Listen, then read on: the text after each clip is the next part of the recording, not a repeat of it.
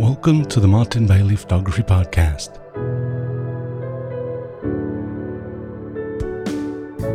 It's July 1, 2019, and this is episode 666.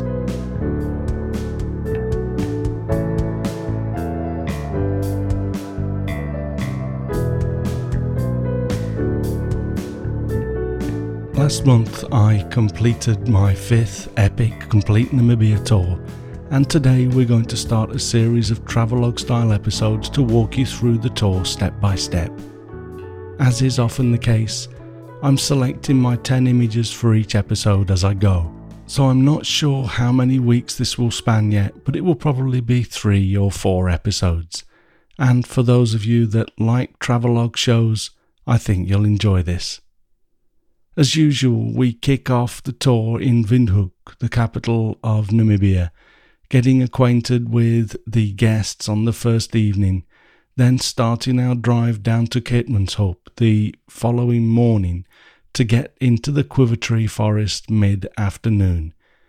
The Quiver Tree Forest is a magical place, but as much as I try, I never like the daylight photos from there they just seem to be mediocre compared to the sunset and the nighttime shots that we get there.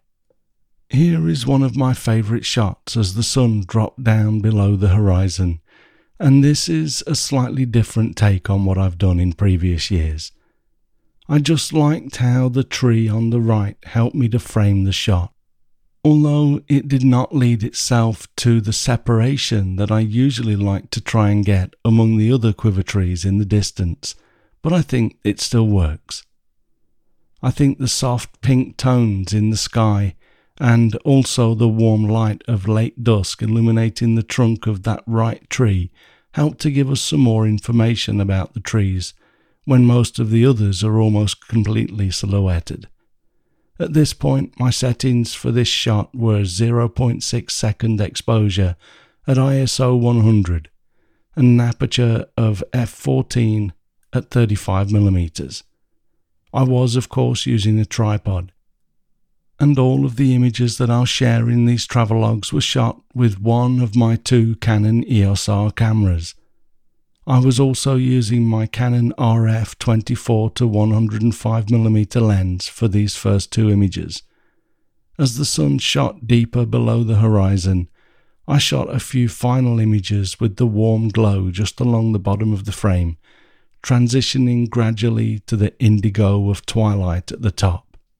Here too I abandoned my desire to keep each tree separated in order to get these many different quiver tree forms in one frame, including many of the trees which were flowering. My shutter speed for this shot was now down to 13 seconds at ISO 100, still at f14, and now using a slightly wider focal length of 27mm. It's always fun running around the quiver tree forest trying to find compositions that I feel work as the sky gradually turns red Unfortunately, this year there was no cloud cover, so the sunset had nothing to reflect onto, making it somewhat uneventful.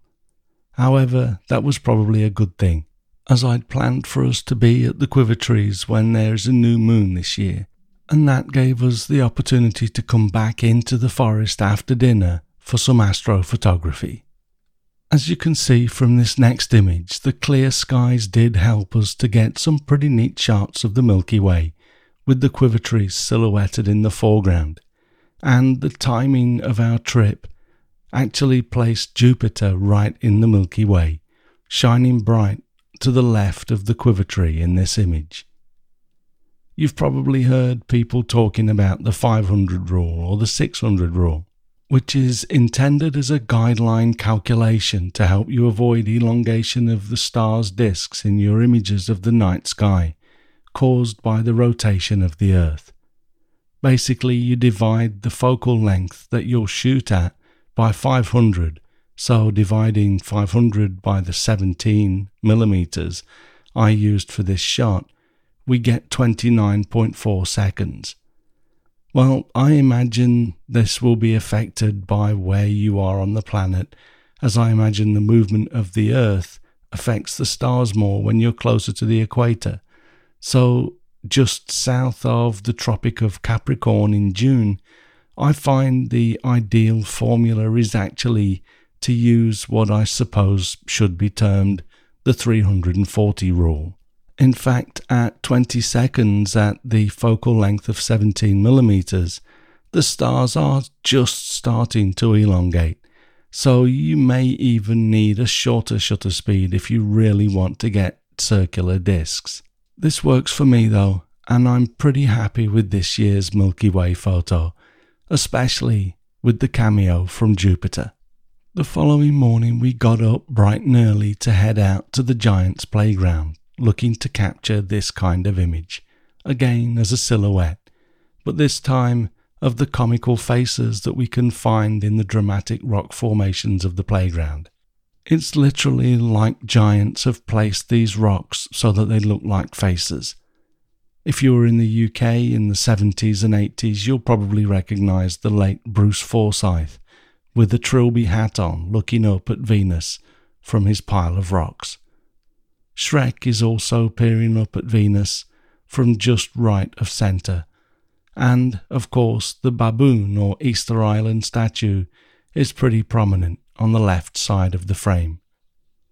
My settings for this were a 6 second exposure at f14 with ISO 100 and a focal length of 70 millimeters. Once again, I continued to shoot some images once the sun started to come up, but they really don't do as much for me as these dramatic silhouettes, so we'll skip them. After breakfast, we drove through the morning to the Atlantic shore just short of Lüderitz, our base for the next two nights, and we spent the afternoon in Kolmanskop, the deserted diamond mine town that is gradually being reclaimed by the desert. Although I have somewhat skeptical views on trying to create something different, as discussed in episode 571, I do like to try and find things that I've not photographed before, especially as I visit many places time and again on my tours and I was happy to find the room that we see in this first image from Kolmanskop, which I found for the first time this year. Maybe the owners of Kolmanskop are gradually clearing the entrances to some of the rooms that are still in relatively good condition, as the roofs cave in on other buildings, gradually taking them out of commission. Or maybe I just missed it but I did enjoy this room with its vertically striped moss green wallpaper. I also liked the half sheet of corrugated steel on the floor, and as I've mentioned before, I generally like to allow the light from the windows to glow like this, rather than trying to let the viewer see outside, as I feel this adds to the mystery of the image. My settings for this were a 1 second exposure at f14 with ISO 100 and a focal length of 24mm. One shot that I pretty much repeat without change every year is this image of the school corridor from the furthest building from the entrance to town. There's just something about the one point perspective that I use for this shot that continues to appeal to me. I also pay attention to getting the camera at just the right height and position to enable me to get wall on either side of the frame and to get the windows vertical throughout the shot so I don't have to correct the image with the keystone tool in Capture One Pro. The contrast between the inside and the outside world here is actually not so high. So with the tweak of the sliders in Capture One Pro, I can actually bring the highlights down to show you the buildings outside for this image, but I prefer not to. I just like that glow, as I mentioned earlier, and really don't think that we have to see outside unless it helps us to tell a deeper story. For me, in these shots, quite often the mystery is more important. My settings for this shot were a shutter speed of 0.4 seconds at f14 ISO 100 at 40 millimeters. As I shoot Kolmanskop, some of the rooms that we peer into have direct sunlight pouring into them, and although that can be effective, it can also introduce too much contrast. So I make a mental note to revisit the room the following morning when the sun is on the other side of the building. I just walked away from the room in this next shot when the sun went behind some clouds, so I quickly walked back with a few of my guests so that we could shoot it while the window of opportunity lasted. I really like this room, so full of sand yet still in relatively good condition. For this shot, we literally have to just shoot through a broken panel in a wooden door, which will never be opened again with all of this sand pushing back against it. For this perspective, I also used my Canon EF 11 to 24mm lens, almost wide open at 12mm being careful to get the back wall square in the frame, but allowing the wide lens to cause all of these great diagonal lines of the sides of the walls and the ceiling. I also like how we can see the second room with its healthy amount of sand against its blue wall as well. My other settings were f14 for a 4 second exposure, this time at ISO 400, because the wind was gusting a little and I didn't want to risk a longer exposure. The following morning, we went back into Kolmanskop and were presented with a foggy start to the day as the sea mist made its way inland, engulfing the deserted town for our first hour. We got a number of shots of the mine manager and accountant's houses in the mist that were interesting, but perhaps not quite interesting enough to share here. As the mist cleared, the sun once again became strong enough to create these slithers of light on the walls in one of the rooms where the roof has caved in and the upstairs floorboards have decayed away, leaving the slats on the first floor ceiling exposed. This building is another favourite, with an indoor sand dune that almost seems like it might have been the in thing to do at one point in history, like keeping a bonsai tree or doing indoor fireworks at a party. Once again, I'm playing with the lines in the walls caused by the wide angle of 12 millimeters, causing the angles to open out from the vertical lines in seemingly random order accentuated perhaps by the roof of the room to the right caving in, forming another completely unexpected angle. My other settings were a 0.4 second exposure at f14, ISO 125. I mentioned earlier that I like the glowing windows unless there's a story to tell by being able to see outside. Well, this is probably the first photo I've shot at Kolmanskop where I felt that there was a story to be told by being able to see out of the window. I went through one of the rooms in the hospital and found a corridor at the back with windows that looked out across the desert, with some of the distant buildings of the entrance to the Elizabeth Bay diamond mine that we would visit later this day. As I looked at the scene from these windows, I thought of all of the people that must have sat in this corridor looking out across the desert just as I was, and perhaps some with ailments that may have made them long to be able to go outside, despite it being one of the most hostile environments on the planet. To tell this story, I exposed for outside rather than inside, and then increased the brightness of the inside with the shadows slider in Capture One Pro. This gives us enough information to see the now failing walls, but also the flourishes above the border painted on the walls, showing us how proud the people running and staying inside this hospital were of their architecture. My settings were a 125th of a second at f16, ISO 100, and my lens was wide open at 11mm.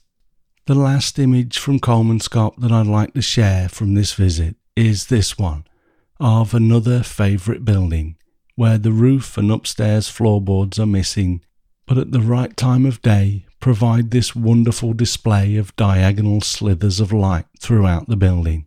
I, of course, line this up so that the doors in the other rooms of the house are in view, but also went vertical to emphasize all of the gaps in the slats in the ceiling and the slithers of light on the floor. With the camera horizontal in landscape orientation, you get a bit too much of the dark walls either side of these slithers of light, so I prefer portrait orientation here. I kind of like the door that someone has stood up against the wall as an extra element of interest, but I was happy when it was not there as well. I guess this is something different that moves me so little that I don't really care either way. My settings for this were a 50th of a second at f14 ISO 100 with a focal length of 19mm. Again, the wide angle is helping me to accentuate all of these lines, making for a very graphically pleasing shot although I do realize that some people struggle to understand what's happening in this image, at least to begin with. Okay, so that brings us to 10 images and the end of this first episode of the series. Next week, we'll pick up the trail as we head into Elizabeth Bay, where there's still a diamond mine in production, which means strict security as we enter and leave although our goal is to visit the run-down houses and buildings in the old mine that has been closed for some 50 years or so now. Note that we have filled the first vehicle for this tour in 2020, so the tour will go ahead. But we do now have spaces in the second vehicle, so if you'd like to join me, please check your schedules and book your place at mbp.ac slash Namibia 2020 as soon as you can. The lodges and other service providers in Namibia force us to lock in on our numbers very early, and once we're locked in, we can't take any more people. So, time is of the essence, as they say. As you'll see during this travelogue series, this is a truly epic tour in which you will see and photograph many of the highlights that Namibia has to offer, and I'd really like to share it with you on my sixth visit. Thanks very much for listening today. If you enjoy this podcast, please share a link with your friends. Subscribe in iTunes or your favourite podcast program to ensure uninterrupted delivery. If you have a moment to rate the podcast or leave us a review in iTunes, that helps to keep us relevant in the huge number of podcasts out there now. You can find me on Instagram, Facebook, Twitter, and LinkedIn, etc. And links to everything that I'm up to are at martinbaileyphotography.com, so do drop by and take a look. I'll be back next week with another episode, but in the meantime, you take care and have a great week, whatever you're doing. Bye bye.